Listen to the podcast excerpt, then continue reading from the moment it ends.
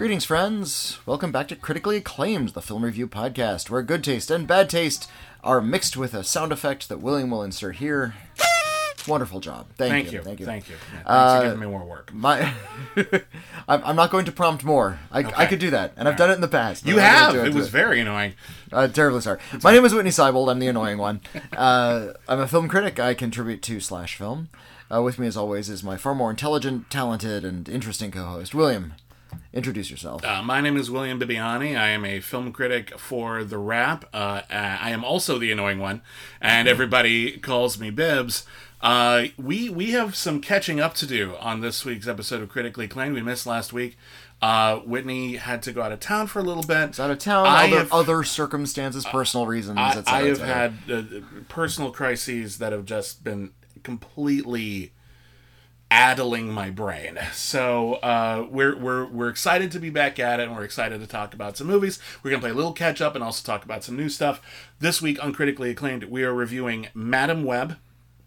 We are reviewing uh, the uh, coming of age drama Suncoast, uh, the Shudder horror film Skeletons in the Closet, uh, the Bob Marley uh, biopic One Love.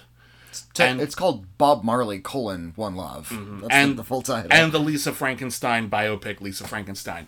Uh, Which is called Lisa Frankenstein colon One Love. Yes. Ha ha ha. Yes. Uh, but, uh, and, and also, and also we're going to do a special episode about this uh, separately. Uh, as of this week, you can find the Academy Award nominated Oscar shorts.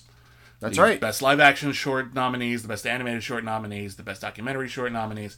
We typically do those on the critically acclaimed proper, but they tend to take up like a lot of space. So we're going to do a special episode just for them later in the week.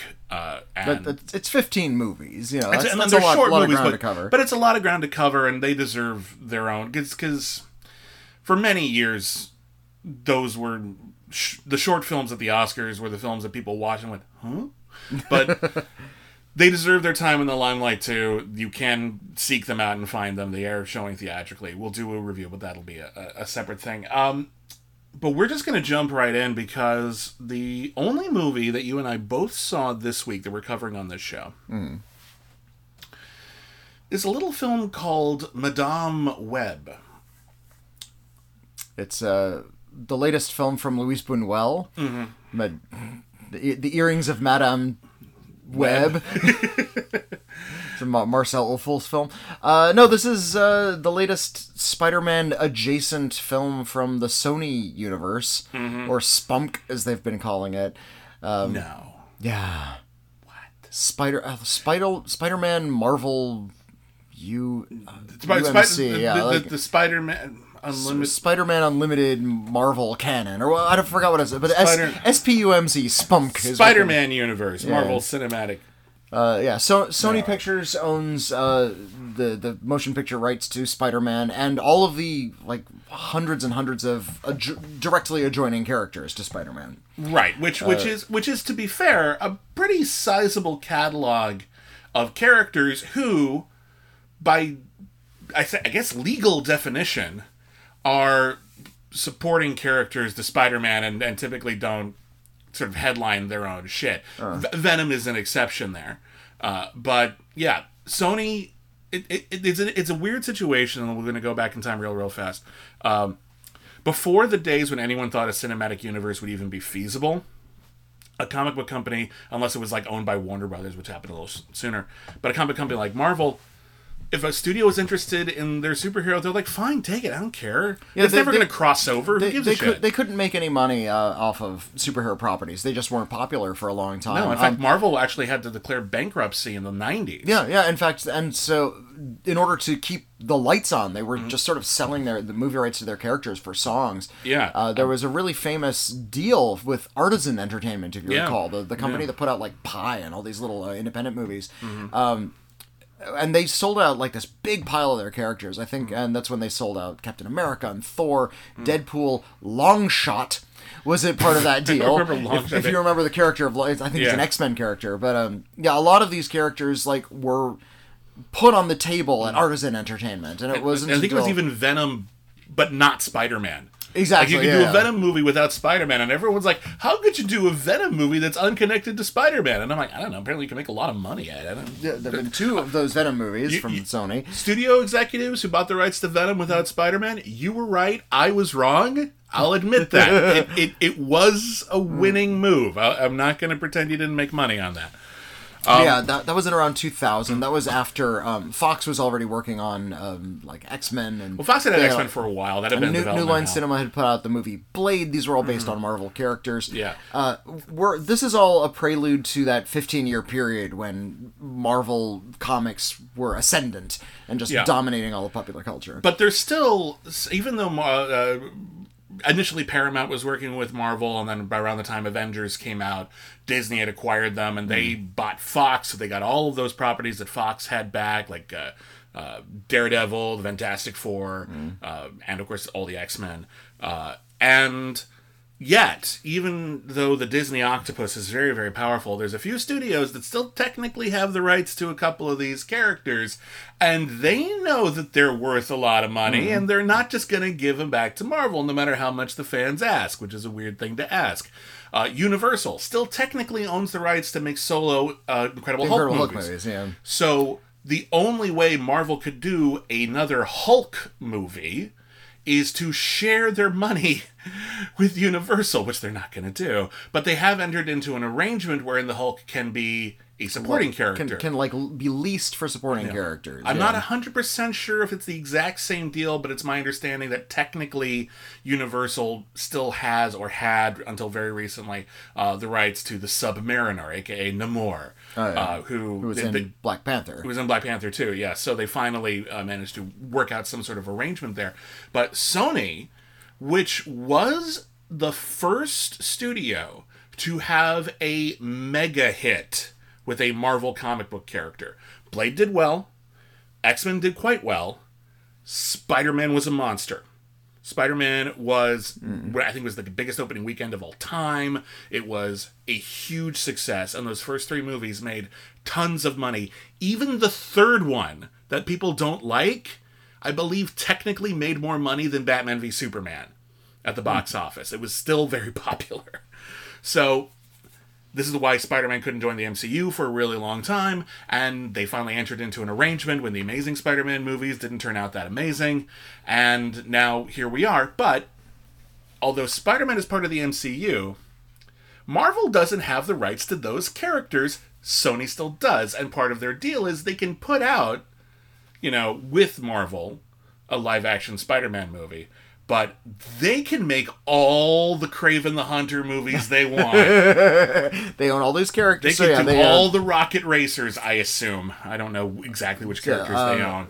And I'm not sure how... Big Wheel? Pff, I'm not exactly done. sure how uh, Marvel decides to cordon off their characters. These are the Spider-Man characters. These are the X-Men characters, that kind of stuff. Yeah. Because there's a lot of crossover in those worlds. But um, it, it is weird. I remember when the... the uh, uh, they were trying to uh, get an arrangement to do uh, Ego the Living Planet, the main bad guy from Guardians of the Galaxy Volume two, mm. was technically part of the Fantastic Four umbrella, so Fox owned them. Okay. And Marvel entered into an arrangement, and they said, like, okay, fine, you can use, I think you can use Quicksilver or something in your X-Men movies, All but right. we want Ego the Living Planet. And mm. they're like, fine. Do wait. you know something we don't know? What the hell? Uh, sure, take Ego the Living Planet. It's not like that's going to make a um, billion dollars.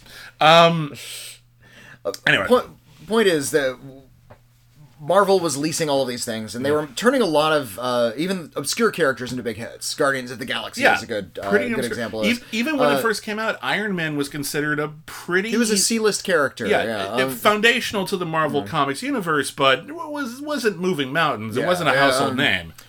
I was astonished when people became interested in, in Thor and Captain America, because yeah. those were staggeringly unpopular when I was reading comics, you know, several decades ago. I never really thought it was uh, unpopular, but they were just kind of like, they'd been there for forever, and we kind of yeah, took them for granted. Like, there was there was good runs. I liked both of those characters. Limp. I, I, but, yeah. There were only a few people I knew who, like, actively read those comics, and they were kind of embarrassed about it. Yeah. Um, but yeah, Marvel took these things, turned them into movies, made them big hits, uh, and it lasted a while. Uh, we had to, Still we had technically to, going. We had, we had to we had to wade through that for a long time. Well, uh, it it it sprouted out into this forest of movies. Yeah. Then you have several movies every year, and this was all uh, cinema journalism could talk about. That was the and, thing uh, that made it feel oppressive. It wasn't yeah. just that the, there are a bunch of movies coming out. Like, fine, great, I don't care. But like the the we have to constantly talk about it. Yeah, yeah. was just uh, every preview was was like a, it was like a month of of journalist this journalistic cycle. God, I've had to write and, so uh, many fucking articles about such bullshit minutia that doesn't matter. Yeah, and and, and a lot of it is speculation. Yeah. What's going to be in the next one? Yeah. Because that's the way the movies were constructed. Yeah, each they're one all was a preview pre- preview yeah. for the next one, and um and it's over now. We're well, done. We're we're we're it's, it's, we're on the descending slope. It does feel like we're, uh, like it's all downhill now. But yeah. the the w- the thing is, is that Marvel, for a variety of reasons, has pulled back a bit on their production. They only have one new movie coming out next year, Deadpool, unless they mm. bump something up. But I don't, I don't, I don't think they did. Um, I think Dune is a Marvel as well. Something like well that. They're all, they're all together. It wouldn't all really shock same. you if, like, because they, they're in desert. space, they, like, fly out there. There's a celestial set up. You know, like, it's all, it's all the Eternals. It's fine. Um, but, uh, where was it going with this? But, uh, so, yeah, so it's, it's, it is what it is. But Sony can still do whatever the fuck they want. And Sony has several movies coming out this year, including Kraven the Hunter. And the first is a film called Madame Web, uh, which is based on a comics character uh, who was an old woman who uh, was who couldn't see, but she could see the future. Uh I, I know, so I read Spider-Man comics. Oh, yeah. I don't know anything about Madame Web. Madame Web wasn't that big a deal in the comics she was in, a big, in, their, in her day. She was uh, kind of a big deal. She was kind of a big deal because they brought her into the Spider-Man animated series that was very popular in the nineteen nineties. Okay. And I think a lot of people remember her from that. But in the comics, she was kind of an interesting side character. They brought her back a few times, but it wasn't like she's like really important to Spider-Man. There are a lot of Spider-Man adjacent spider characters, specifically. There's more than one Spider-Woman. Yeah. There's a Spider-Girl. There's a Rania. Um, and I think their idea would be, we're going to introduce Madame Web as sort of the Professor X type to all of these younger spider heroes. Mm. And that's... That's the pitch. It's going to be a whole bunch of Spider-Women in in in our cinematic universe. The Sony's, the the skimunk, whatever they call it. Um, the, the skimunk. I don't know. Uh, and yet, weirdly, the movie we got is a prequel to that. It's not it's... even that movie. It's it's that's okay. a weird choice. Why do you do that? It's it's yeah. It's a it's a an, an origin story to an origin story. Yeah, uh, that's the way it's constructed because it's about the future. Uh, I like to see this movie as um, because Spider-Man is in this movie as well. Uh, sort of. There, he, there's a guy in a spider suit with spider powers who climbs on walls. It's Spider-Man. It, he's an uh, evil Spider-Man. He's an evil Spider-Man, but, he is, but he's okay. Spider-Man. I'll let it go. Uh, and his name is Victor Drago. It's, it's, some, it's Ezekiel Sims. Ezekiel Sims. Yeah, yeah. Some villain-sounding name. Yeah. Uh, Ezekiel get, Sims. Get a supervillain name, Ezekiel. What do you do? There's so many spiders. There's so many spiders. The, the recluse sounds kind of sounds kind of vaguely sinister, doesn't yeah, it? Call um, yourself something like that. What are you doing? But uh, you had all these the, years. The, the villain Ezekiel Sims. Uh, he's gotten superpowers from a, a mystical spider bite. In terms, yeah. It's not radioactive in this version. It's just a, the venom of a particular yeah. spider. It, might, it may or may and, not uh, be magic, but it is and, uh, naturally he, occurring in the wild. He fashioned a Spider-Man yeah. suit after uh, the uh, uh, people who live deep in the Amazon who also have these spidery yeah. powers. Uh, and he uh, has a, a spider sense, but he doesn't just sense danger. He can see the future. He has, you know, like uh, spiders can. He's clairvoyant. Spiders can yeah. see the future, and so he can see the future. It's, you know, it's a well-known fact that spiders yeah. can see the see future. The future. They they yeah. know what they know the book that's going to smoosh them. But the and thing, they live in constant fear. But the thing, uh, you know, it's always the book with your name on it. Oh no, King night, of the Kingdom of the Spiders. Good night, no. good night Charlotte Squish. Um, uh, but here's the thing: he he found that spider mm. with Uh, and I, I I guess she's an entomologist, but there was an American woman in the Peruvian mm. jungle. Uh, she was looking for this magical spider. Nine, nine months pregnant. Nine months pregnant, which the move, it, to be fair, is a plot point that she mm-hmm. should not have been doing that. Uh, they they do explain that. Uh, but when she's like, "Hey, I found the super spider," and Ezekiel Sim's like, "Great, I'm gonna kill everyone here." Shoot, shoots everybody. Shoots her. Yeah. Steals the spider, but she uh, she's rescued she's, by those spider people. While she's dying, about, yeah, yeah, she's rescued by the spider people. They give her a mystical spider bite, but it's too late for her. Yeah. But some spider powers leak into the baby, and that's Madame yeah. Web. So, but all uh, she gets, she doesn't get the cool wall crawling. She doesn't mm-hmm. get the super strength. She just gets to see the future in her thirties.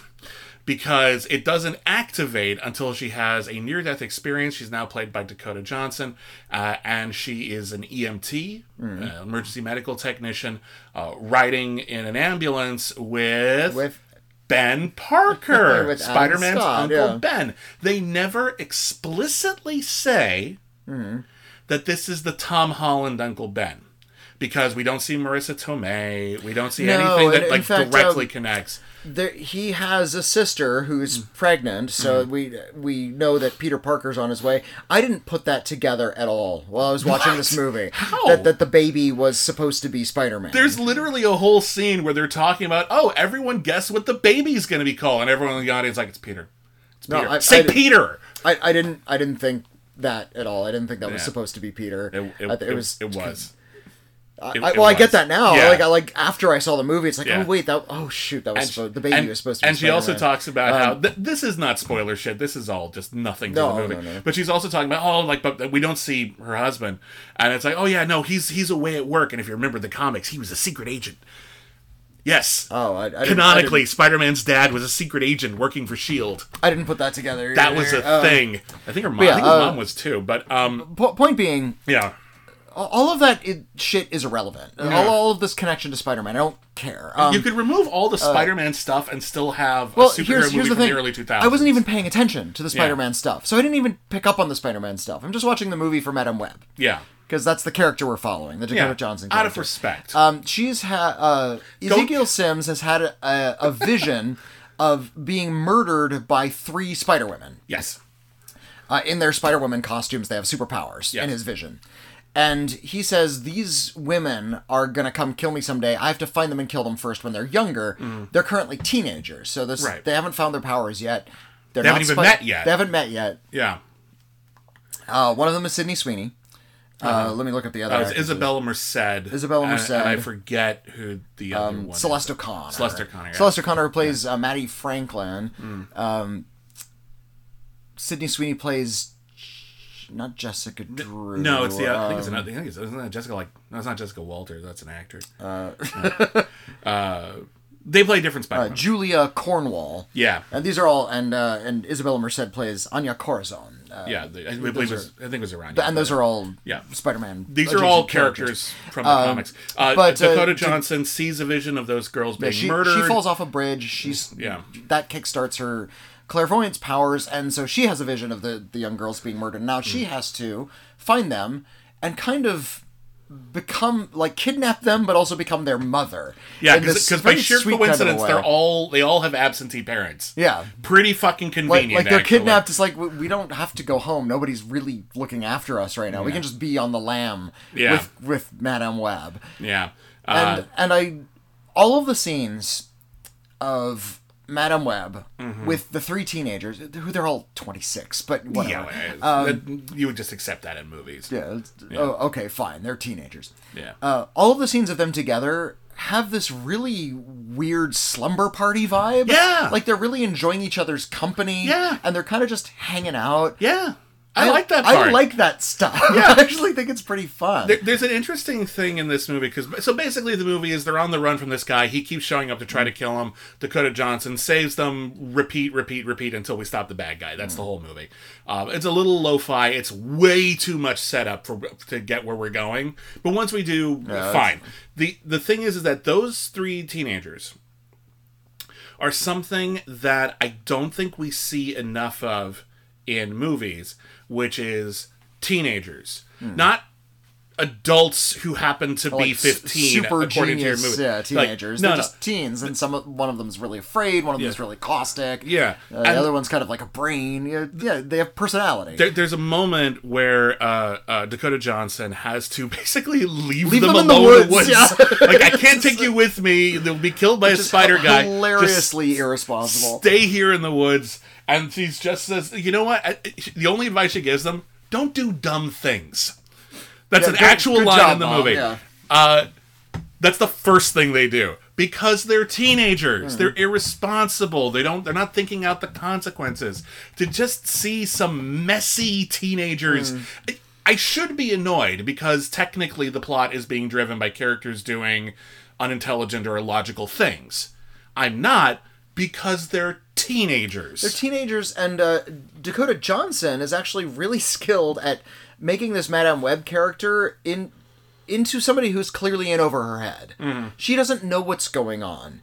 Uh, there are far too many superhero movies where somebody discovers they have superpowers and they get comfortable with it right away. Yeah. Like, they, oh, I'll just, you'll learn how to backflip. There's And there's, there's always a, that... There's a quick training montage. There's a and montage and, yeah, yeah they, they figure it yeah. out. It's, and, uh, yeah. The good ones and the bad ones have that sequence. Yeah. Sometimes I really like that sequence. Sometimes um, sometimes you just want to get to the good stuff. You, yeah. you don't always want to see the development. Sometimes you mm. do want to skim through it. I understand uh, that. I, I liked that uh, Madame Web had these superpowers, understood that there was a bad guy afoot, and didn't have a plan. Mm-hmm. She was just figuring stuff out as Free she went on, and that was, that was weirdly, like... comforting. I kind of like that element of it. Here, here's the thing with this movie. A lot of people are saying that this movie is really, really bad. And you know what? You have an argument. Oh, uh, but I've also heard people say, this is the worst superhero ever made. This is the worst movie I've ever seen. Mm. Uh, See I, movies. Yeah, I actually counted. Mm. Because I was like, how low on the... Because I'm not saying it's a good movie per se, but I did enjoy it. Mm. How many superhero movies can I think of that I would actually be able to argue, whether or not you agree with me, I think I could form a cogent argument uh-huh. that these movies are worse than Madame Web? Oh, there's so many. I, I, name, I, I got the to top about of my head. Superhero yeah. movies. Just super. Just, I got just to, M C U movies. I, I got do. to about seventy. There's a lot of shit out there. There's also some movies other people like that I think are really terrible. So mm. th- there was always, your mileage will vary. But like, I have seen so much worse. But I will say this for this movie: it feels like studio notes in search of a point. Yeah, uh, there's a lot of that stuff. The, the, the, the editing is sloppy. Oh, yeah. There's there's a sequence where uh, Madame Web goes back to the Amazon like in an afternoon. Oh, and yeah. makes it back to New York. And like, she's a wanted woman right yeah, now, like, by the way. So it's like, so how did you get on a plane? It's it's set in two thousand four. A, it's right after nine eleven. How did you get on a plane? There's a lot of really sloppy crap like that yeah. in this movie. It's like yeah. draft after draft. I think there's like seven yeah. credited screenwriters. There, it's it's a big mess. There's this really annoying thing. There's the one thing in the movie that really bugs me is when she starts getting her superpowers. She has a vision of one of her coworkers dying, mm. and naturally, when when she's able to figure out that this is some kind of vision, uh, she's like, "Oh, I have to pre- try to prevent him from dying." And so she tries to say, "Like, hey, why don't I drive the truck instead of you?" Mm. And because she delayed him, that's what caused the accident, because there was a car like flew through a red mm. light right then. So I'm watching this and I'm saying to myself, this is the movie telling us that the future cannot be changed. And then literally the whole point of the rest of the movie is that it can. And I'm like, mm. you didn't set that up. You set up the opposite of that. You broke well, your own rules, and you only had one rule. Uh, and That's annoying. I don't. Here, I didn't care for that. Here, here's a, a point in the movie, and this is kind of where I started out. Um, we we have this bad guy who's trying to kill these three teenage girls. Yeah. Because they're going to be spider women. Yeah. And they're going to kill him. Yeah. All right. Yeah. I- His, it's an unusual situation, but I can see a, where you're coming from. He, yeah. He's He's got a, a, a computer expert at a desk who doesn't ever leave that desk and has technology not quite available in two thousand four. It, it's literally uh, the technology they use at the end of The Dark Knight. Yeah, it's literally yeah. the same tech. It's hilarious. Uh, and and I, I wish they had rolled with the retro tech a little bit more. It's like, oh, mm. I, I can't really scan. We don't have that kind of technology yet, yeah. but I can do this. Like that, nothing like that. Yeah. Uh, So if you were to take Ezekiel Sims as a villain, as a guy who needs Spider-Man to persist instead of Spider-Women, mm. and he's going to go out of his way to make sure that there's no women in superhero movies. Because he That's... sees the inevitable coming, that Spider-Men are going to be murdered. Oh my God. And the future is Spider-Female. Whitney, uh, Whitney, could you please write this article? I, I've already written it. Okay, it's, good. It's, it's on Slashfilm. Okay, it's, good. Good. Yeah, I'm going to link called, to that when it's we're It's called done. The Spider Future is Spider Female, and uh, yeah, that's, that, which I think is the theme of the movie. That, that's a good title, by the way. Um, I will. I, something about Dakota Johnson's really interesting because I actually like her as an actor. She's like mm. a lot of younger actors who find celebrity early on. She's really on. good in um, what was it, The Lost Girl, the the Maggie Gyllenhaal movie? Oh yeah, it's a great yeah. movie. Yeah, yeah. That, she was really good in that one. Was it The Lost Girl? No, what was that one called? Um, oh. Maggie Gyllenhaal directed it. Oh yeah, uh, that movie's great. I, I am blanking on the title though. Um, No, she's a really, really talented actor, but like a lot of really talented younger actors, um, a lot of the roles, like the breakout mm. roles for younger actors. The, not The Lost be, Girl, The Lost Daughter, excuse I, me. We that were close, The, title, the Lost yeah. Daughter. Great movie. Um, a lot of the roles that are available, like starring roles for younger people for the last like twenty years or so have been a lot of like uh, Y A or other kind of pop culture adaptations, and it can be difficult to break out of what some people love and other people and, and like want to typecast you as and what other people roll their eyes at. Look at the difficulty that like Kristen Stewart and Robert Pattinson had mm-hmm. before they were finally sort of accepted as great actors, which they are, by audiences en masse. They're always they always had their fans, but mm-hmm. they it took them a while to not be the Twilight people. Uh, that can be very difficult to do. Dakota Johnson got her, I don't, I don't know if it was like her big break or everything, but it became like a household name because of the Fifty Shades of Grey movies. Yeah. Which are... Well, she was in The Social Network before that. Yeah, but it was a small role, though. That's true. It was she, was on, she only had one scene. Yeah, Fifty yeah. Shades of Grey was like her big starring breakout franchise. It was a huge hit. It made a lot of money. They're not good. Like, they're not good movies. They're, they're kind of entertaining to watch, I suppose, but they get a lot of things wrong about the subjects they are trying to tackle and bring into the mainstream, and that's very frustrating. And also... They're, they're pretty awful. They're plotted really, really badly. The characters make mm. decisions that make no sense for those characters. Like, it's, it's not good. So I appreciate her trying to, like, you know, do other things, maybe become associated with another franchise that worked for Harrison Ford. He's one of the only actors to come out of uh, mm. Star Wars as a huge star afterwards, as opposed to just, you know, a hardworking actor like Mark Hamill or, yeah. or uh, Carrie Fisher found more success in writing than anything else. But Harrison Ford, boom, Indiana Jones, great. He's established as a movie star, not just Han Solo. Weirdly, the character of Madame Web's, like, main bullet point, like, I don't know if this is true, but I wouldn't be shocked if the director, when talking to Dakota Johnson, said, here's the thing with Madame Web. She always doesn't want to be here. There's no situation in which she's saying to herself, I wouldn't rather be at home. Mm. Like, I, she even says, I'd rather be watching American Idol, like, during a big plot point. Like, can you give the character this vibe like you really didn't want to come to work today? And Dakota Johnson was like, oh, I can play that.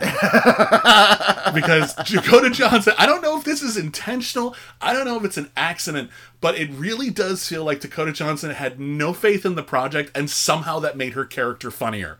Right. Like, I actually more, more of, endearing. Yeah. I actually kind of like her because of how oddly detached she is from this movie. Because here's the thing, Madame Web is a, like all superhero movies, almost all superhero movies, are fundamentally kind of ridiculous. Like it's yeah, there's a yeah. lot of silliness just baked into it, and there's so many superhero movies that try to deal with their silliness in one of two ways. You either try to take it really seriously, like a lot of the more recent Batman movies, mm.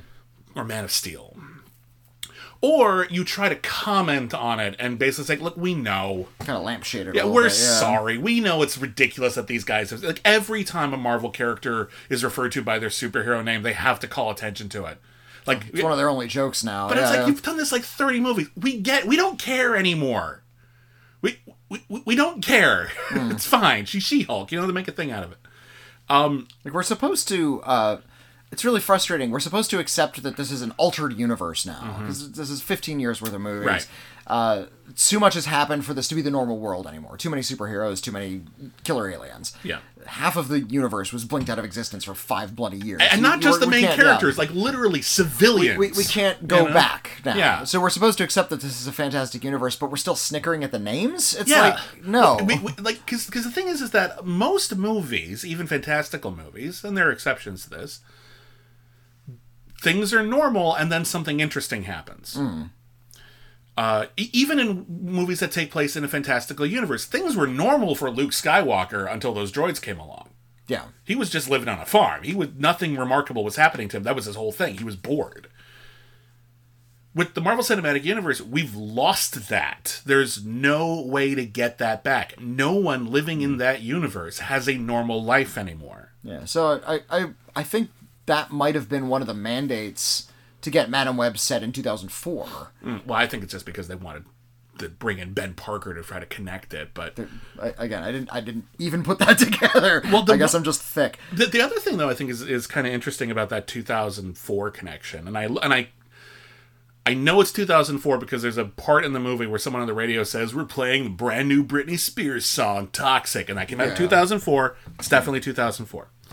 two thousand four was a different time for superhero movies. There's this weird narrative that some people have got in their heads that superhero movies weren't a huge driving force in Hollywood until Marvel came along in two thousand eight. Mm. That's not true. They were on the rise throughout the entire two thousands. Well, in the nineties, too. Well, uh, in the seventies, going back to well, Superman, that was a huge hit. Uh, the, the Batman movies were big hits. Okay, they, they but, were... Those, but those were exceptions. There wasn't like there were dozens of superhero movies yeah. every year. I, I'm not saying there weren't exceptions. I'm not saying there weren't superhero movies. That they, is not what I'm talking about. I'm talking about driving the industry, the okay. whole industry. Yeah. Superman movies were a hit, at least the first two. The Batman movies were hits. But generally speaking, when they tried to sort of capitalize on those, and a couple of them were successful, but they were trying to capitalize with movies that they they hadn't cracked the code yet or whatever, because, I, I mean, I like The Shadow. It's yeah, was it not is. a hit movie. Uh, the Phantom actually has a lot of people who really like it now. Not a hit I, movie. I like The Phantom. Uh, yeah. The Rocketeer is a classic. I think it's one of the best superhero mm. movies ever made. Really not a hit when it came out. Uh, my my favorite story, and I just learned this, was uh, surrounding um, Dick Tracy. Yeah. When, when uh, Tim Burton's Batman came out, the industry responded with, oh, well, Batman's this, like, character from the thirties. Yeah. And uh, Tim Burton made this really kind of stylized, timeless movie that could conceivably be set as early as the nineteen forties, maybe. Yeah, yeah. Uh, it, it's anywhere from the forties to the near future. Even you at the know, time, the and, tech yeah. in the movie was kind of retro. Like, yeah, even yeah, the yeah. stuff in the Batcave like, was like an older phone than a, it was like, like a brand new. Like by design, they yeah, did yeah, that on purpose. They, and yeah. um, and so uh, Hollywood said, "Well, what can we do? What other older characters can we do that that with? Like, yeah. we're kind of pulp comic strip characters. That's what they wanted to go to. Yeah, it, not it, the complicated modern superhero lore, but which, um, which ironically is what the kids." Want I mean that's what I wanted at the time. I was like, oh, it's a Batman movie. Put out the X-Men. Like I'm excited. Like no, no, all those guys who were running Hollywood, they grew up in a different era. Yeah, so the superheroes they thought of were the superheroes from the forties, and that's the lesson that they learned is people want more forties superheroes. Yeah. So, uh, so right, okay. right after Batman, the year after Batman, uh, yeah. Warren Beatty came out with Dick Tracy, which rules. which was, which is a very good movie. Yeah. Uh, it's very Batman inflected mm-hmm. um, in terms of its design. Danny Elfman, Elfman has, has a very, very similar, similar score to yeah. that one. Um, I've learned that uh, Hollywood actually wanted to make more Dick Tracy movies with yeah. Warren Beatty. And Warren Beatty wasn't interested because he's Warren Beatty's a big star. He wants to do other things. Right. But he refused to give up the rights. Yeah, they're he, his. They're his. He bought them. Yeah. That's his movie. He wrote it. He directed it. He starred mm-hmm. in it. I'm, actually, I'm not sure if he wrote it, but he directed it and he starred. He directed it. He's a good director, uh, by the way. Uh, and from what I understand... Uh, if you own the rights to a character, you have to use them after a certain number of years. Every once in a while. Yeah. yeah. You gotta, you gotta uh, show that you're using them with good faith. How is it Warren Beatty still has the Dick Tracy uh, rights? I love as the it, answer to this question. As it turns out, he will make video calls to Spielberg or to mm-hmm. Martin Scorsese. And in character, as Dick Tracy, wearing the hat and the coat... Just have a conversation in character as Dick Tracy. Didn't he do like an interview on Turner Classic Movies not that long ago in yeah. character as Dick Tracy and, just for this reason? And they don't advertise these things. They uh-huh. put them on in the middle of the night yeah. on T C M. Yeah. And somehow he's been able to negotiate those as official sequels to the Dick Tracy movie he made in nineteen ninety. So he he's like eighty-five now, and he still yeah. owns the rights to Dick Tracy, and he's never letting them go. I, I love the. I, I, sometimes it's evil, but man, the loopholes in this industry. Mm. When Mel Brooks made Blazing Saddles, uh, he had some sort of arrangement wherein, like, if the studio didn't do anything with the property, like, the rights would revert back to him. Mm. And I, I could begin the details as wrong. It's been a while since I looked this up. But uh, basically, it's like, what's he, what are they going to do? Make a sequel to Blazing Saddles without me? Come on. And then when he finally came up to them and said, hey, you haven't done anything with Blazing Saddles in a while. And it's like, no, we made a T V series. What? We did an entire Blazing Saddles T V series starring Louis Gossett Junior, future Oscar winner. As as Bart? Yeah, yeah. Yeah, yeah.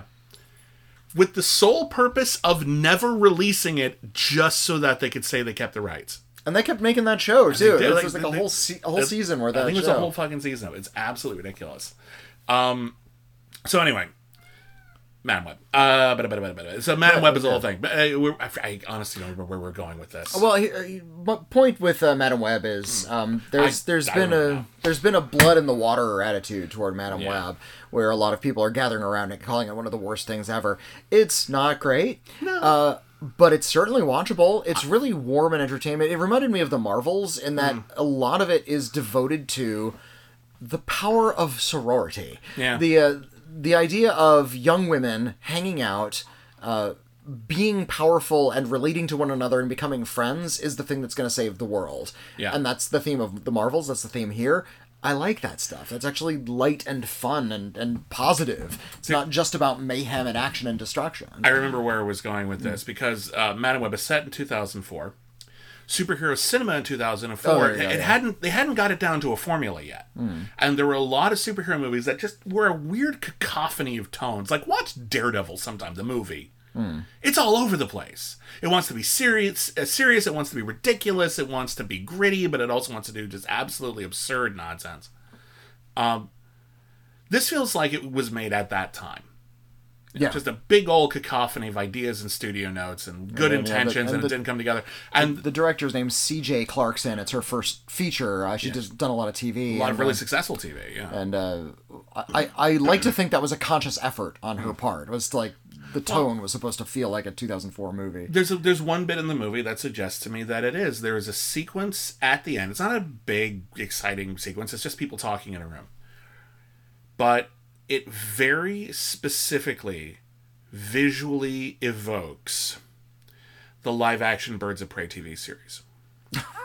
Like, okay. very specific. Did, That's did the shape Clarkson of the window. On I don't. I don't think so. The, the the window is similar. The sunlight streaming through it. The way the characters are interacting. What they're talking about. I feel like someone was a fan of the live-action Birds of Prey series, which we mm. covered on Cancel Too Soon many years ago. Um, and that's, I think, the tone. It's just, we know it's ridiculous. We're not going to apologize for it. We're just going to go, all right, here we go. And I don't think people know how to handle that anymore. Mm. And I think this is going to be one of those movies. I don't think anyone in the future is going to be saying this is a classic. Oh, God, no. But I do think there's going to come a time when people will finally, like, watch this on home video without, like, all of the, the animosity out there. And they're going to say to themselves, well, they wasn't that bad. Yeah. I, yeah. I kind of enjoyed watching it. It's a... With look, you know, if you're if you're not expecting it to be amazing, it was a perfectly watchable, you know, B movie. Why are we why are we getting upset about this? There's nothing there's nothing in it that's offensive. There's nothing in it that like is painful. No. It's just kind of silly. It's it's I can it's, live with that. It's silly. Um, I have no objection to that. I, I, I hesitate even to call it a superhero movie. There's not a lot of superhero stuff. There's a mm. vil, a costume villain in it, mm-hmm. but we don't get to see the superhero stuff uh, except in flash forwards. Yeah. Um, And it's and it, there's not like fights or action sequences. It's all like chases and running away. Yeah, um, which is also kind of refreshing. Yeah, honestly. So it's, it's almost like a Terminator movie. It's just basically yeah, this, guy's, yeah, this supervillain is after like a, us, and we're not superheroes. It's, it's a clairvoyance thriller. It's not yeah. really a superhero film or an action picture, and maybe yeah. that's why people are getting getting upset about this thing. I don't know. It's fine. It's it's, it's not fine. that. I mean, yeah, I, I don't understand the animosity, but we're gonna we're gonna move on. Um, why don't you tell me about? Because I think the next biggest release that we're talking about is Bob Marley: One Love. Uh, Bob Marley: One Love. Um, yes.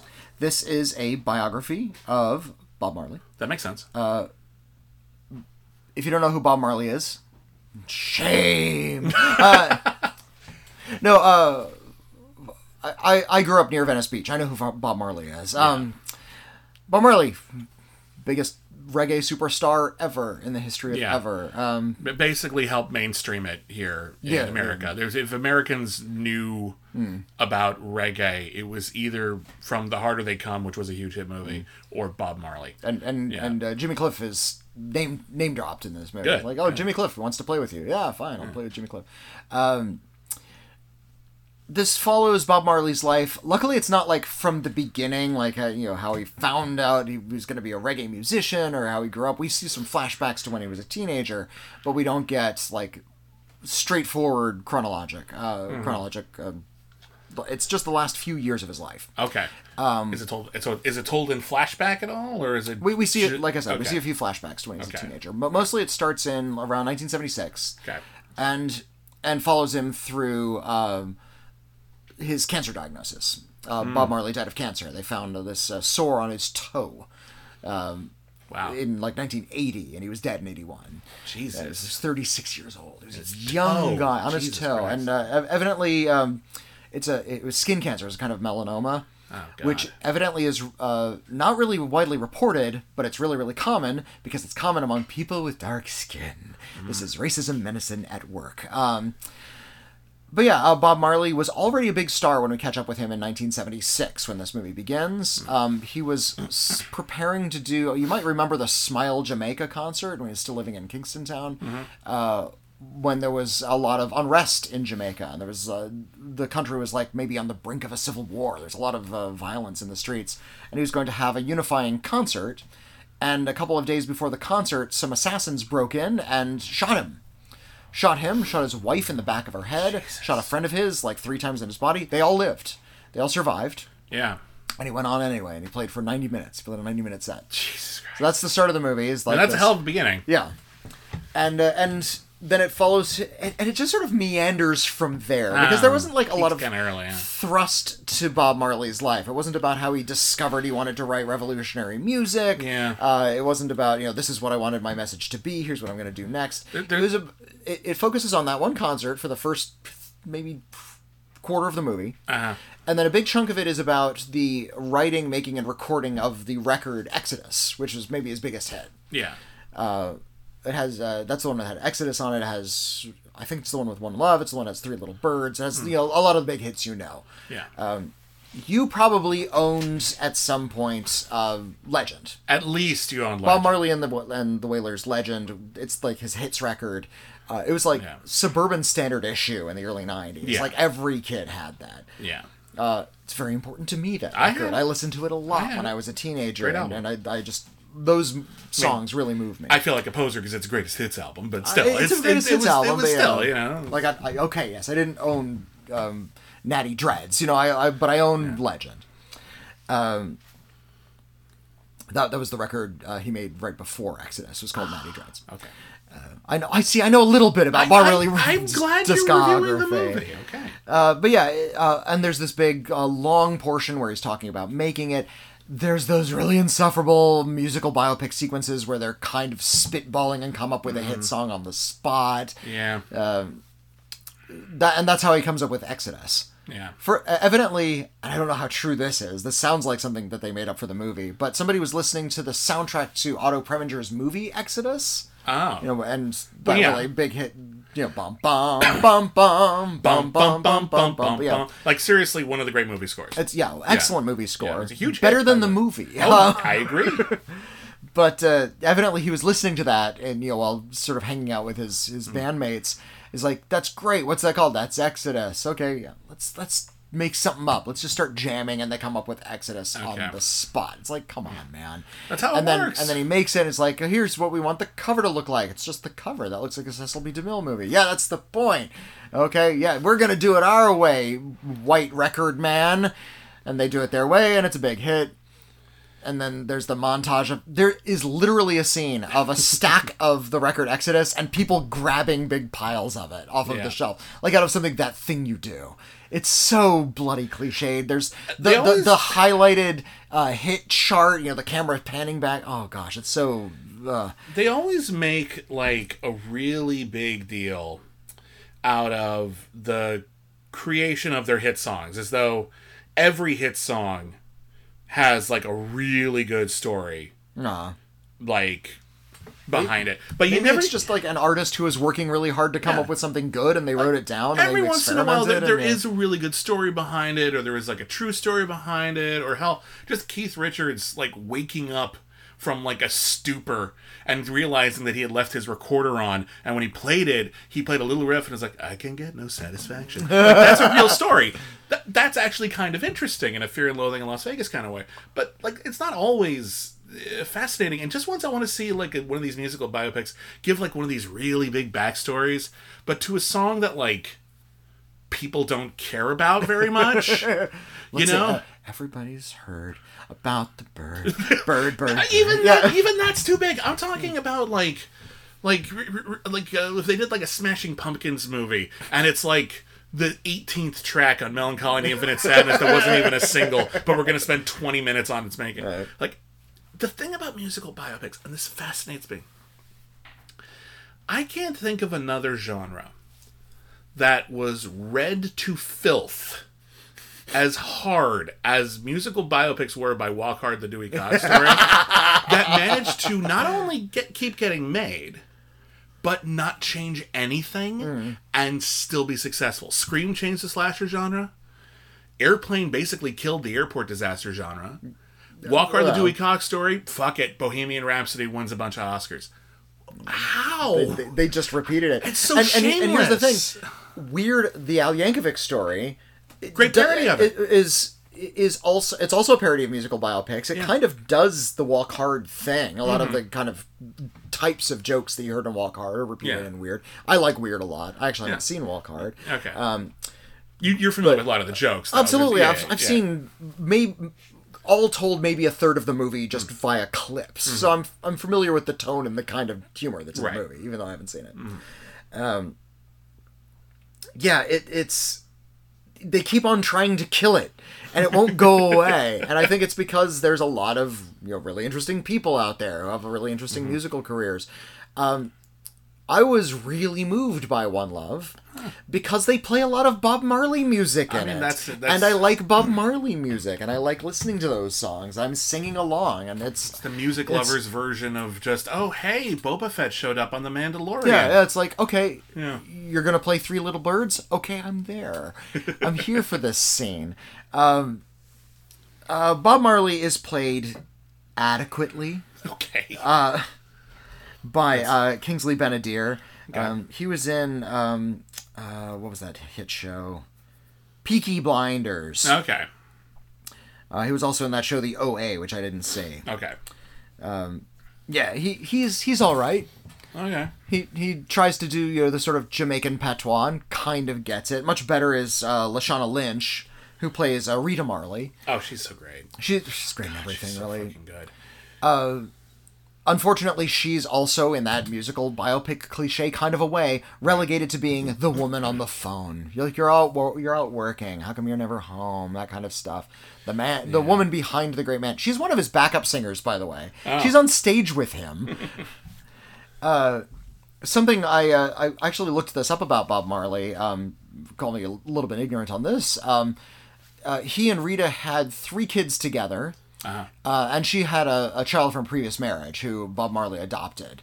Um, one of the one of the children they had together was Ziggy Marley, who went on right. to a reggae career of his own. He also gave an introduction to the movie, Ziggy Marley in person, saying, yes, I was there on set. I was making sure they were doing my, he's one of the producers. Like at, the, at sure. the screening you went at to? At the he screening was I went to. There. Okay. No, no, he was on screen. Oh, he was on he screen? He gave an on-screen oh. intro saying, thanks for coming to see oh, One okay, Love. I, was, about to say, yeah. I was on set. This is respect. respectable toward my father. Right. Which means, oh, you're not going to have any warts in this thing, are you? Yeah, that's the this thing. This is not a warts at all. This is just an if we, and all. If we ran it by um, the estate, it means there's nothing the, the estate yeah. will find objectionable. And sometimes that doesn't mean that it's about factual accuracy yeah. either. It just yeah. means about it's about printing the legend. Yeah. That, no yeah. pun intended. So th- this, this, is, yeah. this is recording the legend. Yeah. Uh, so... Uh, Bob Marley just didn't have those four kids. Evidently, he had at least six other children by other women. Yeah. Uh, they don't cover that at yeah, all. Yeah, that, that's and, pretty common. And yeah. evidently, Rita had other kids with other men, which they don't cover at all. And, yeah. and Bob Marley just adopted them all and raised them all as like, these huge amount of kids around him. Nice. Uh, sadly, you know, life cut short by cancer. Of course, it's, tra- it's tragic. But um, there were some rumors about the way he died, because he had a, a they found uh, the first sort of sign of it on his toe. Right. And he had evidently played a soccer game, like, the day before. Uh, and injured his toe and, like, opened a wound, and people thought, oh, it got infected, and that's how he died. Uh, so for a long time, that was the rumor, that he died from the soccer kick. Yeah. It's, no. It's... I think the movie wanted to correct that. It's like, no, oh. that was cancer. He had melanoma. Yeah. That was diagnosed. This Ugh. is a matter of record. That's terrible. Uh, so, yeah, it... But, it, yeah, like I said, it doesn't have any kind of through line. It's just he did this, and then he did this thing, and then he wrote these really amazing songs. And then at the very last scene of the movie, he's around a fire with a bunch of his kids, and Lashana Lynch is there, and he starts playing on his acoustic guitar the opening Strains to Redemption song, which uh, will make me cry and cry and cry and cry. Right. So I'm, this is like a kind of a below average film, and I'm weeping when he starts singing Redemption song, because it's fucking Redemption song. You know, the the, the older you get, the more shit you go through, yeah. the more there are just certain things that it, it doesn't take as much to bring you in emotionally, mm. just because you've yeah, been there. Yeah. You know, like just yeah, anything to do with like your parents or anything like that. Mm. It's like, oh, dad stuff. Like, oh God, now I'm sad. Well, um, and some of it is nostalgia. Sure. I, I remember picking up, um, Uh, Bob Dylan's Greatest Hits on cassette out of a, a Tower Records bin, and I brought it home just to listen to it with my mom when we played Scrabble. I wasn't super familiar with Bob Dylan. Mm-hmm. I wanted to be, so I bought the record. It cost me four dollars. Uh, and I listened to it with my mom, and she cried. Yeah. Because those were her songs. Yeah. My mom was born in nineteen fifty. She, you know... What I think what opened up with the times there are changing, and she started yeah. like humming along and started singing, and she just said, I can I need to stop. I need just yeah. crying and crying listening to the times there are changing. Yeah. I get it. I yeah. get it. You know, and the older you get, the harder those things hit. And yeah. Redemption and, song is one of those things for me. And if so. You're listening to this and you don't know what that's like, mm. you will. Uh, you will. It, it'll you'll, you'll understand. You, it might not be music. It might be something totally mm. unexpected. You might all of a sudden be like... playing like oh no those kids in that movie are playing Sonic Frontiers. Oh God, I remember yeah. playing that when I was a lad. It'll get you. Um, alright, fair enough. Um, well, let's let's move on and let's I'm going to talk a little bit about uh, this movie Suncoast, uh, which uh, was at Sundance and then promptly showed up on Hulu, and I don't know how I got this into my head, but for some reason I assumed it was about Suncoast Video. Like, maybe a bunch of kids working at Suncoast Video. That's another one of those company yeah. biopics. We had so yeah. many of those last year. I don't know, just yeah. maybe it was, like, just set at one. Like, because Suncoast Video was a video store chain. They were frequently in malls. Uh, and they just were full of videos. And unlike most of, like, the video stores at the time, they weren't a rental place. You bought them. And they also had posters and mm. other sorts of movie-related memorabilia. It was, it was a really great place to hang out if you love movies. And I bought a lot of my movies there. Uh, and, yeah, and of course, they're gone now. Nope, that's not what this is about at all. This is a coming-of-age story uh, written and directed by Laura Chin. Uh, it stars Nico Parker as a teenager whose mother, played by Laura Linney, is just absolutely at the end of her rope because her son, Nico Parker's uh, brother, uh, is... He's he's enduring a serious illness, and he is uh, approaching a vegetative state, and the end is nigh, and he's only a teenager. Absolutely harrowing for the mother and, and for, for Nico Parker's character as well, but whereas her mother has taken this family tragedy uh, and just she just dove right into it. Hmm. And she doesn't have anything else in her life. It's just this and work and her son. Meanwhile, her daughter is like in senior year of high school, and her childhood is slipping away because her mother has to lean on her so hard to help take care of her brother. She loves her brother. She is also a child who wants to have a childhood and mm-hmm. friends and do things and have experiences and not miss out on all of this. And she has not been afforded that opportunity. So... when they are, uh, the, the, the beginning of the movie, they, they move their brother into a facility. It's called Suncoast. Uh, all of a sudden, mom is spending all of her time uh, at this facility, and the daughter has to spend a lot of time alone. Uh, and uh, she starts having secret parties at her house, and like all the cool kids. Like, I actually really like the cool kids in this movie. There's this bit where like, oh, these are the cool kids, and they don't really know who she is, even though she's been going to school with them for forever. Um, and now that she's like got a house where she's like unsupervised, she's now everybody's best friend. Uh, you'd think you'd know where that's going. Like, oh, like as soon as the bubble bursts, they're gonna turn on her. All the popular kids are total assholes. Uh, But actually, no, they're very good friends. Okay. It's actually like when the, when when the when the shit hits the fan and like, oh god, I need to go to the hospital right now. They drop all of their superficial bullshit. They are there for her.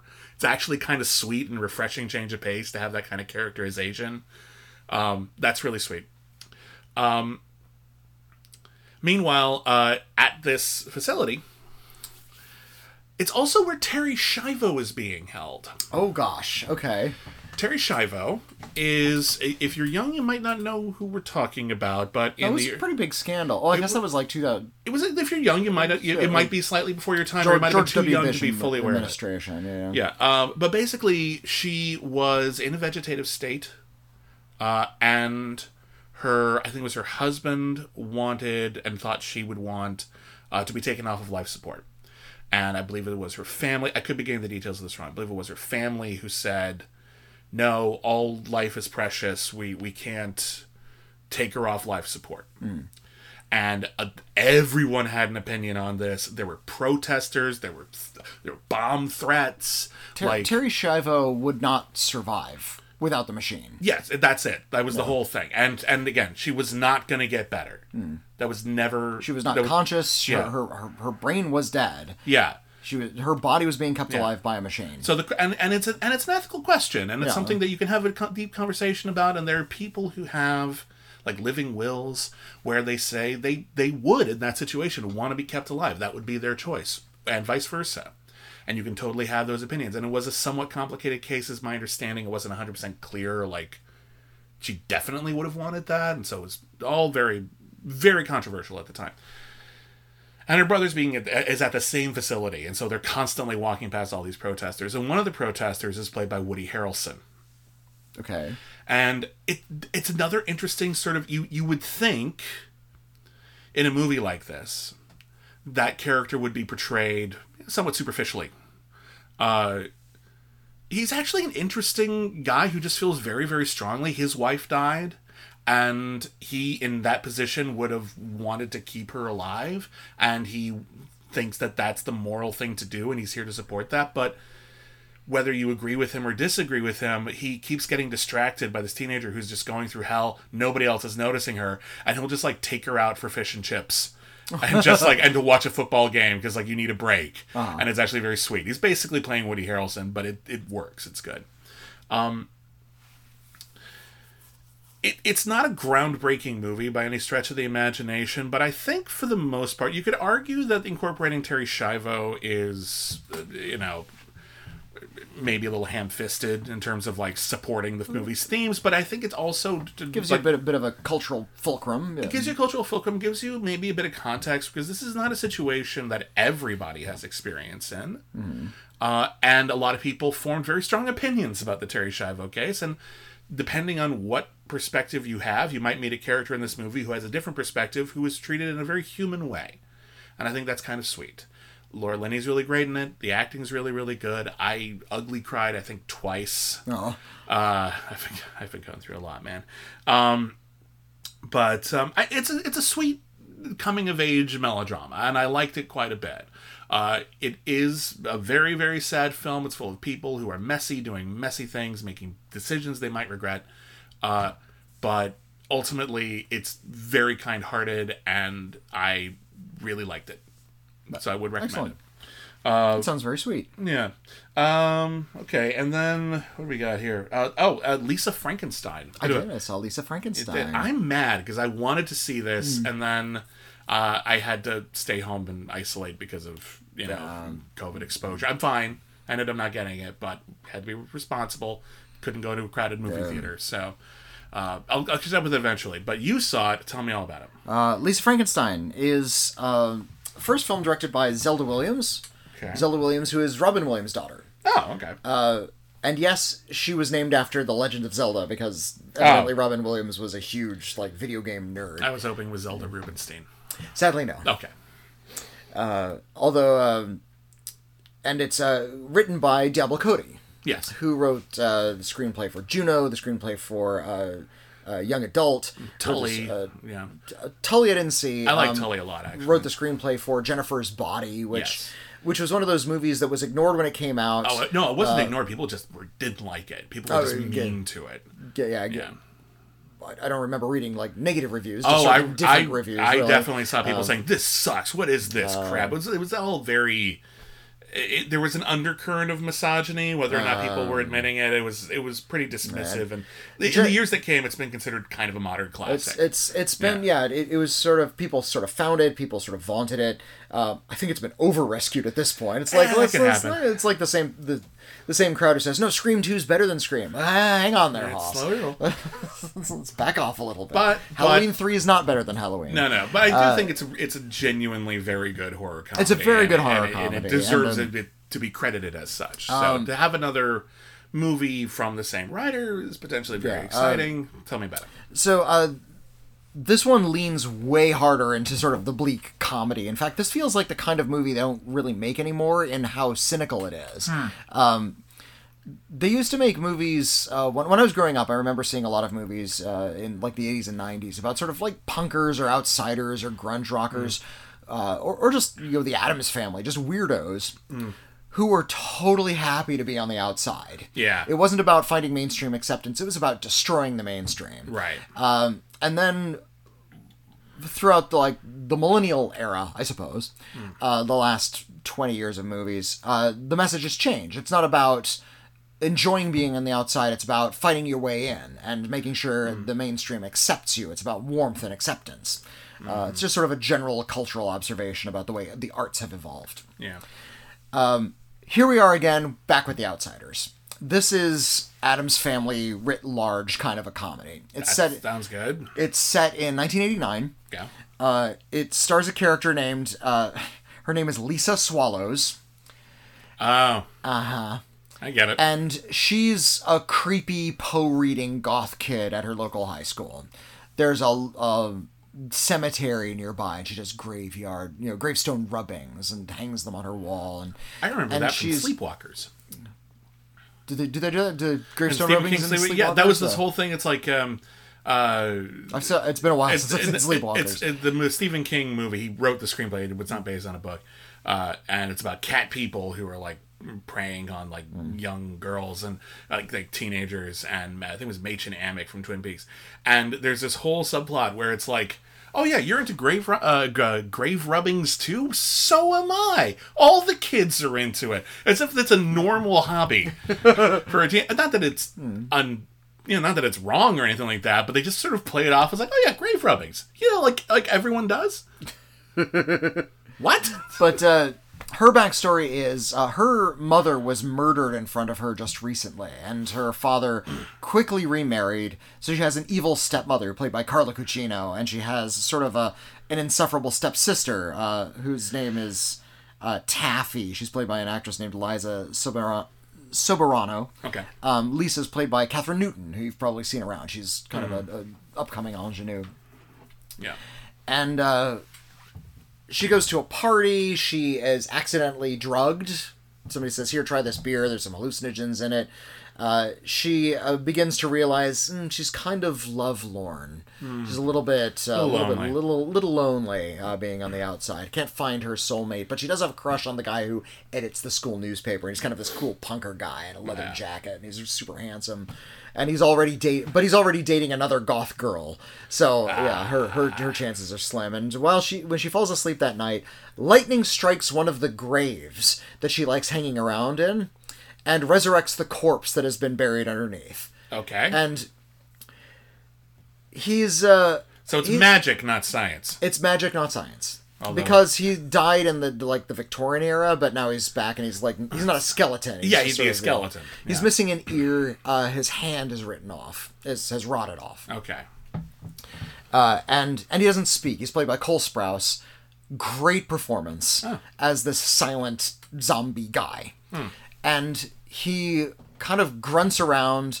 He he's also kind of lovelorn. When he cries, his tears smell really bad. Yeah. It's like a plot point. And of course, the only thing she th- she can think to do is E T him, hide him in the closet. Don't right. tell don't tell my parents you're in here. Right. And uh, not and, a lot of end game to that no, plan, and, but and, you know. And of course, and this is a very silly movie. So she the zombie breaks into her house. She's like, "Oh, you're the guy I buried in the grave. I hang around. That's kind of cool. Hide in my closet." And then in the morning, she opens the closet. He's still there, and he throws an outfit at her. "Oh, I can't wear this." "You gotta wear that." She puts it on, and she becomes more popular at school. That's cute. Uh, yeah, it's kind of kind of kind of cute. And okay. um, it's got good taste. But Carla Gugino, the evil stepmother, is like so horribly mean that uh, she ends up like uh, staying after staying home from work just so she can berate her new stepdaughter. "And I hate everything about you. And you're so terrible." And she's just so shrill and terrible in this like nineteen eighty-nine yuppie kind of a way. And uh, the zombie breaks out out of the closet and murders her. Oh. And they, they start like cutting her up and burying her body. And it's about, you know, how long is this killing spree going to go on? Right. Uh, he needs replacement body parts. Where are they going to get those? Uh. This is where the Frankenstein part comes in. Got it. Uh, and it it turns out that she doesn't like send up like a kite with a key on it or have a lightning rod. Luckily, they have a malfunctioning tanning booth to electrocute them.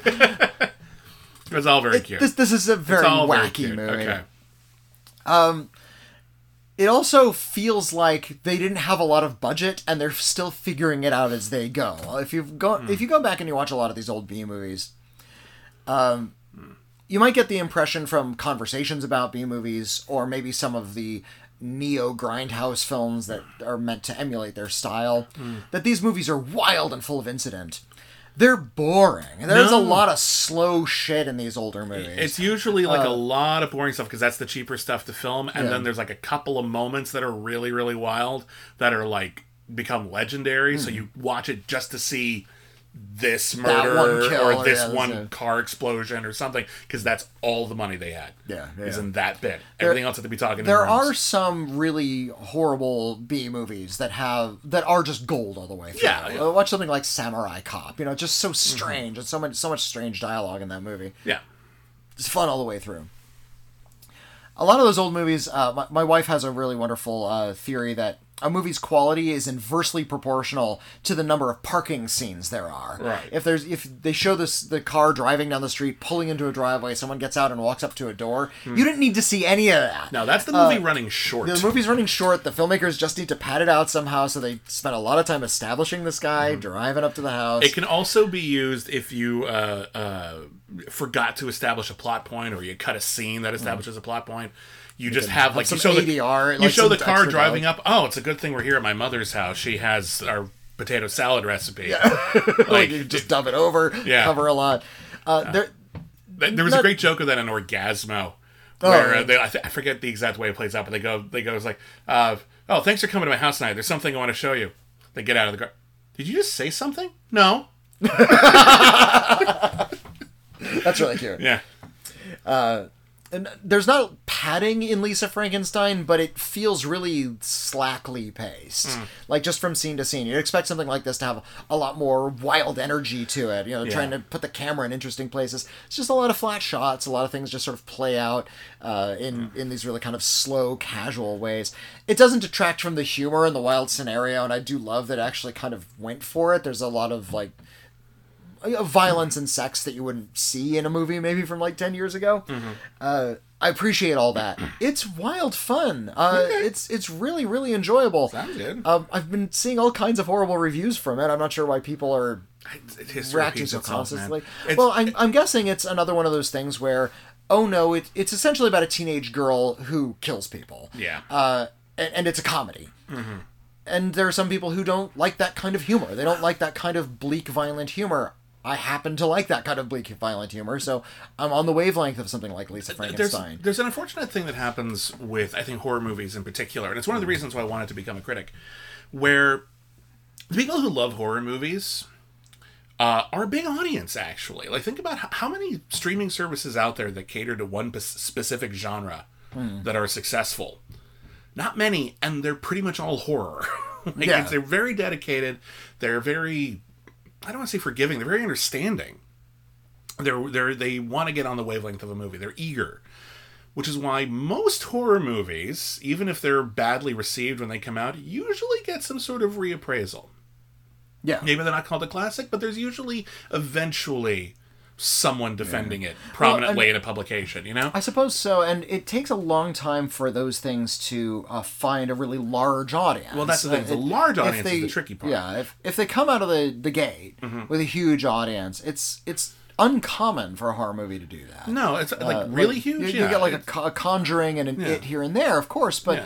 uh, usually they just e- even lower budget ones like Paranormal Activity. These things do come along. They do, but the thing is, is that these when a horror movie comes out into the mainstream and it's in any way weird, mm. a lot of people who are much have much more mainstream tastes, and not just in like the general audiences, but critics are reviewing those movies when they normally wouldn't seek them out. They're not necessarily who that movie was made for, and they're not necessarily going to get it. And I've seen this many times from critics I even respect. Just, it's not their genre. It's not the thing that they fully become an expert in. Yeah.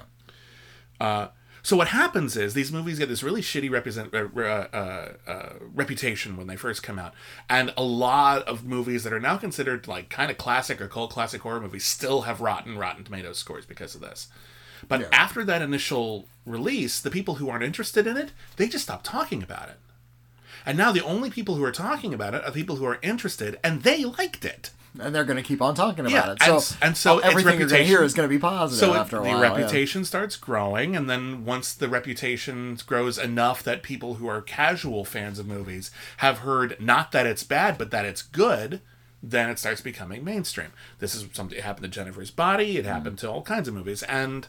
And it's going to happen to Lisa Frankenstein. I, I, Lisa it sounds Frankenstein like probably is, yeah, will. Is, is, is, it's a bit of an odd duck, I mm-hmm. think. Uh, there's going to be a lot of people who latch into that. Um, I appreciate that this is a movie about eighties nostalgia, sort of about the vapidness and the style of the movies that came out at the time, rather mm-hmm. than just the superficial style. And needle drops. Yeah, yeah, it, yeah. We, we don't get a lot of that. No, uh, I mean, there's they put Carla Gugino in a... a neon workout outfit, you know, yeah, that kind it, of stuff. But can't avoid it entirely. But they also saying. have, if you remember, those sort of like smoky pearl-colored seashell lamps. Yeah. And, you know, ivory carpets. Like the kinds of yeah. trappings of the nineteen eighties that don't get looked at too often because it's ugly. I, I And I love, because I grew up during that era. I, I love that there are certain looks you only ever see, like, in period movies anymore. Mm. Like Like movies where, like, the interior of someone's house is mostly brown. That's the seventies. That's the seventies, yeah. yeah. There was a bit in uh, early on in Madame Web where she's driving her, uh, you know, emergency ambulance down the street, and she drives very prominently past a Blockbuster, which has just become code for turn of the century. Yeah. yeah. nineties, early two thousands, only time you would have seen that. It's boom. There you go. Um, well, that's cool. Um, speaking of horror movies, I saw a new movie on Shudder. Shudder, and I think we mention this just about every time we review a Shudder movie, a Shudder original, if you will. Uh, yeah, it, it's a streaming horror service. They dedicate it almost entirely to horror movies or horror adjacent movies, horror comedies, sci-fi horror movies, action, maybe really violent action movies sometimes. A lot of documentaries as well. A lot of documentaries, but documentaries about the genre-related elements. And they put out something new every week. Sometimes it's a new episode of uh, like their, their creep show program, or yeah, or something that's it's uh, uh, like that drive-in thing where they do a double feature and they oh, do yeah, like Joe, Joe Bob Briggs. Joe yeah. Bob Briggs, yeah. Uh, but they do a lot of original movies where they acquire movies at festivals or whatever, and sometimes they get a theatrical release. Sometimes they only show up on Shudder. But boom, this is the new thing on Shudder. And the thing with Shudder is that it's very curated, and the people who run it mostly have pretty good taste. Like, they've had some duds, mm-hmm. but for the most part, I would argue that if it's debuting on Shudder, it's probably worth checking out. Skeletons in the Closet isn't one of those.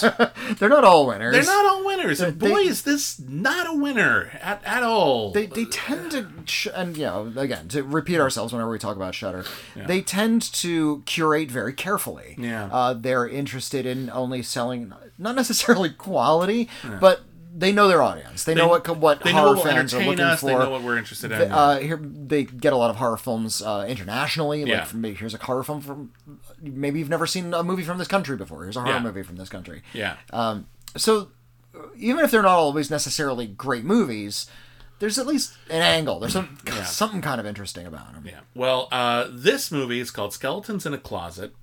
Skeletons in the Closet, excuse me. All right. Uh, and I love that the title is... That, that someone Google Skeletons in the Closet to find out more about the expression in this movie, which is just a hilarious thing to Google. Uh, it stars Terrence Howard and Cuba Gooding Junior Oh. and Udo Kier. Uh, and oh, well, I, I mean, he'll show up to a post office. Yeah, that's, that's fine. Um, but uh, it opens with Terrence Howard and his wife and uh, their daughter.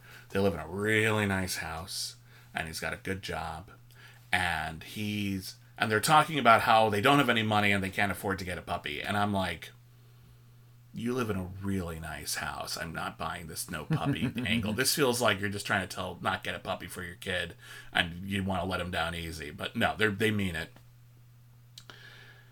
He's he's going up to his boss to try to get a promotion. He feels like he's invaluable to the company. And he goes up to his boss and his boss says, oh, I was calling you in to say you're fired.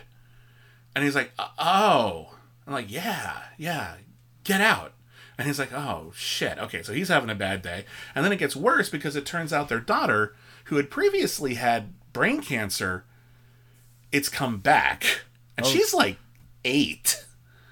Like, that, that, this is just absolutely horrible. And they don't have the money that they need for the treatment. He just lost his job. They're absolutely miserable. They're just going to... He, he's at the end of his rope. What am I going to do? I have to do something to raise... I think it's like fifty thousand dollars right. in order to, to pay for my daughter's operation. And I'm like, sell the house. No one suggests that, by the way. Um, he goes to his his brother, okay, played by Cuba Gooding Junior And Cuba Gooding Junior says, oh, I know a guy. I can, I can, I, I know a guy. I can help you find a guy. He'll well, give, let, you, the, let, he'll let give you the money. Let me guess. It's shady. It's a little shady. Okay. He's he's like, yeah, he'll get he'll, he'll give you the money, no sweat.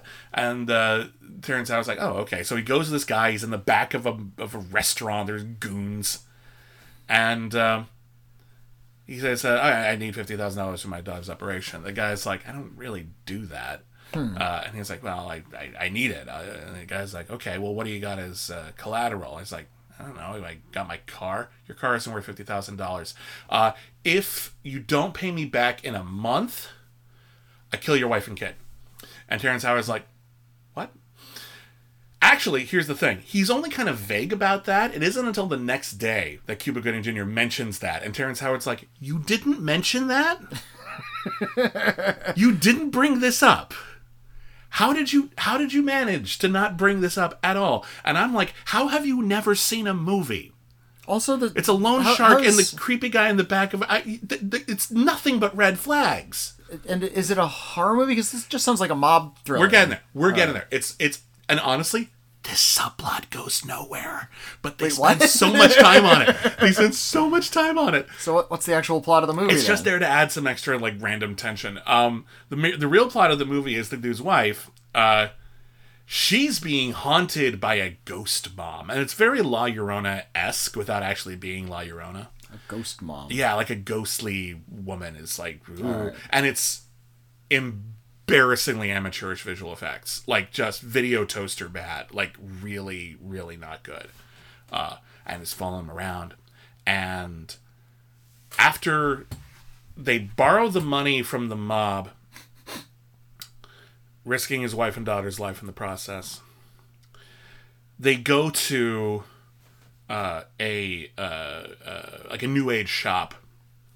To right. get like their, their tarot cards read, and they're just like, oh well, if you if you want, if you're making bad choices, I could I could hook you up with Udo Kier. He's magic, and they're like, yeah, let's do that. And so he goes, he brings his wife to Udo Kier, and Udo Kier is like, okay, write down your wish. I'll put it in this blood, and then um, you'll regret this. And they're like, oh, okay, that's great, as long as our daughter is alive. And he's like, eh, maybe. And so. It all goes really, really bad. The daughter gets better, but maybe the reason why the wife is haunted is because she had a past where someone made a similar deal with the devil in order to protect her when she was young. And none of it makes sense. Mm. None of it is convincing. None of it is scary. None of it is dramatic. None of it is funny. None of it feels relatable and human. The movie. There you go. That's the movie you know, for you. It's weirdly it's kind of sad inert. How, it's kind of sad how many of those I've seen. Yeah. These, uh, especially ones with big stars. Like, you can yeah. get really talented Terrence, actors in these things, and they do nothing with Terrence the material. Howard, I mean, Cuba Gooding Junior's star has mm. fallen for a variety of reasons, but Terrence Howard is not an, is not, not a name. Mm. And he's even credited with, like, co-writing this. Oh, gosh, okay. Yeah, so maybe that's that el- that star element might be the reason why Shudder, like, gravitated towards it, but... When people say things like, Madame Web is the worst movie I've ever seen, I'm like, it's not even in the bottom five I've seen this year, and we're six weeks into it. Please watch more movies. I'm just not convinced that that's actually a meaningful statement, when I know there's so many worse, just just less competent movies out there. I'm, I'm not convinced you're looking for bad movies. I'm not convinced you actually understand the yeah, full context like, of what you're saying. This has been an issue I've had with, um, like, the Razzies. I mean, yeah. the Razzies are... are well, the Razzies are always low-hanging fruit. It's, al- it's always been. And it, yeah. in fact, it was created as kind of a, a gag. Yeah, it was a joke. I, I think... Um, they could take the piss out of... I think uh, the, the inventor of the Razzies uh, made, made the grave error of watching Xanadu and Can't Stop the Music back to back in the same yeah. day. It's like, okay, I have an idea now. And uh, it was in nineteen eighty. And uh, and the joke was he had a bunch of friends over to watch the Oscar telecast at his home. And then he said, okay, now that that's over, I'm going to give out the awards for the worst of the year. And I think yeah. it's like, and then Xanadu was a piece of crap. It's like, okay, sure. fine. Yeah. And, and I'm not going to rush to Xanadu's defense. There uh, are things I like about it. I think the soundtrack is good. Uh, some of the songs are pretty good. Yeah. And I like the Don Bluth sequence. Don Bluth sequence is great. The movie is shit. It's not a good film. Okay. It's not... not a good film. There's stuff I like in it. Mm. It is not a good film. Yeah. I love Can't Stop the Music, though. Yeah, Can't Stop the Music is... is wonderfully is camp. Is a, a, a s- strangely strong movie. Yeah. It's, um, it's legit. I mean, it's it's absolute nonsense. It's a music biopic, but it's a music biopic of the Village People. But of but the it's characters of their, they play. Yeah, but yeah. of their, like, persona, which is just absolutely nonsense. Mm. It's... wonderfully ridiculous and, and kind of enjoyably self-aware. Um, mm. I, it, it deserves a reevaluation. I like that one a lot. Mm. It's silly, but it's good. Um, but uh, these are just people who are getting together to sort of make fun of bad movies. They want to find what what's the least popular. What can yeah. we mock the most? Well, let's, they're let's, really mean-spirited. While Hollywood and, uh, is in the middle of celebrating itself, let's point out the most obvious flaws. Yeah. Just to take them down a peg, because they're putting themselves which, on a pedestal. Which, okay, I'm and, okay with that. Uh, on that I'm, level, I can appreciate yeah. it, yeah. But but I don't like the way they go about it. No, and it's, it's, and, it's all, and they don't... And here's my issue. They don't dig. Yeah. They don't try. They very to rarely find search the worst for something really well, bad. And you could say the same thing about the Oscars. They don't really dig to find the best. They usually True. go for just the big commercial mainstream it, stuff. It often happens. Same with the Razzies. Yeah. Um, it's the, about, the it's Razzies, a popularity contest, yeah. really. Even, well, even even when it's unpopular. It's what's the most popular, unpopular yeah, thing. What, what's yeah. hippest to dig on. Yeah. I, I want to rescue the Razzies by yeah. getting assholes like us. Mm-hmm. Real critics yeah. who have done the homework and who will well, dig to find what actually is the worst of the year. Well, and, and actually, and to do one of two things. I think the mm. only way you can do it is either to celebrate the bad movies. Yeah. Or to actually... Because there's this whole thing about, like, oh, you know, film criticism shouldn't be personal. And it shouldn't. But some movies feel personal. yeah. Some movies hurt you real, real bad. You, you, you pick your battles if you're going to do something like that. But I, I think it's a tightrope walk. I don't know if that's the best mm. course of action anymore. But... Uh, in any case, Skeletons in the Closet, I want to say this is, like, enjoyably not good. Uh-huh. It isn't. It's just legitimate. If you, and I want to recommend you watch it under one condition. If you want to reset your standards, because a lot of the movies that people will call, like, really, really bad are actually pretty polished. Mm-hmm. You know, they're studio crap. They're just full of, you know, bad notes, and they're not very convincing or whatever like that. But they're still, like, a real movie. Like, watch a movie like Skeletons in the Closet just to remind yourself that, like, no, what a lot of people think is bad is actually mediocre. Yeah. We've lost sight of mediocrity. We think mediocrity is the worst thing ever, not realizing that it's fine. That's the definition of it. Yeah, it's, it's like... There's it's, not it, a lot of energy It's, it's not it. very it's, good, yeah. but it's it's not painful. I've seen painful. If watching Madame Web is painful to you, I envy you the number of amazing movies you have apparently watched. Because apparently you haven't seen Skeletons in the Closet and a lot of other bad movies. Mm. Um, so that's where I'll end that. Anyway, that is it for Critically Acclaimed. It is time to review some movies on the critically acclaimed scale. The scale works thusly. We rate movies on a scale of C minus to C plus, in which a C is average, just like if you were getting graded. C plus is above average, anything above average, anything that we just generally recommend, whether mm. we just like it or we think it's amazing. And C minus is anything below average, whether we just don't particularly care for it or we think it's really, really bad. And on that note, yeah, Skeletons in the Closet is a C minus. Mm. Not even ironically can I appreciate it. Like, it's a genuinely not well-made movie. Yeah, boo. It's a real bummer. Uh, Lisa Frankenstein. Lisa Frankenstein is a C plus. That's good. I I, I dug it. It's, like I said, it's it's a bit shabby, mm-hmm. but I think that helps in a weird way. I right. think that kind of adds to its charm a little bit. It could have been really wild. Could have been really energetic. Mm. Uh, maybe Zelda Williams will tighten up her filmmaking style a little well, bit. First but, movie. Yeah. There you go. Great. Uh, Suncoast. Um, Suncoast is it's it's a low C plus. Okay. Uh, I think it is a bit uh, uh, maudlin at times, and not necessarily in, in the best way. But ultimately, I think its heart is in the right place, and I do feel as though when it connects to something uh, real, it connects real hard. Okay. So uh, kudos. Very nice. Uh, and uh, let's uh, the other thing. Bob Marley, One Bob Love. Bob Marley, One Love. Yes. Bob Marley, One Love. Um, it's late. I'm tired. It's uh, it's a it's a C. It's okay. Almost a C minus. It's a okay. low C, just because it it's nothing. It's, it's like middle you've, of the road. You've, yeah, yeah, you've seen this movie before.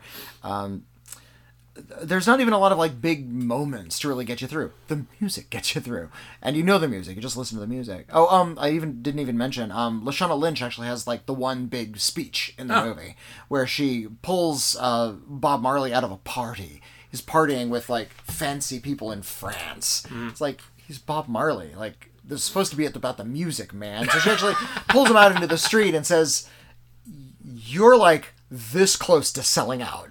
And Bob Marley's like, "Oh shit, yeah, I'm like, oh, I'm at like a fancy ball, bar, uh, like party in Paris.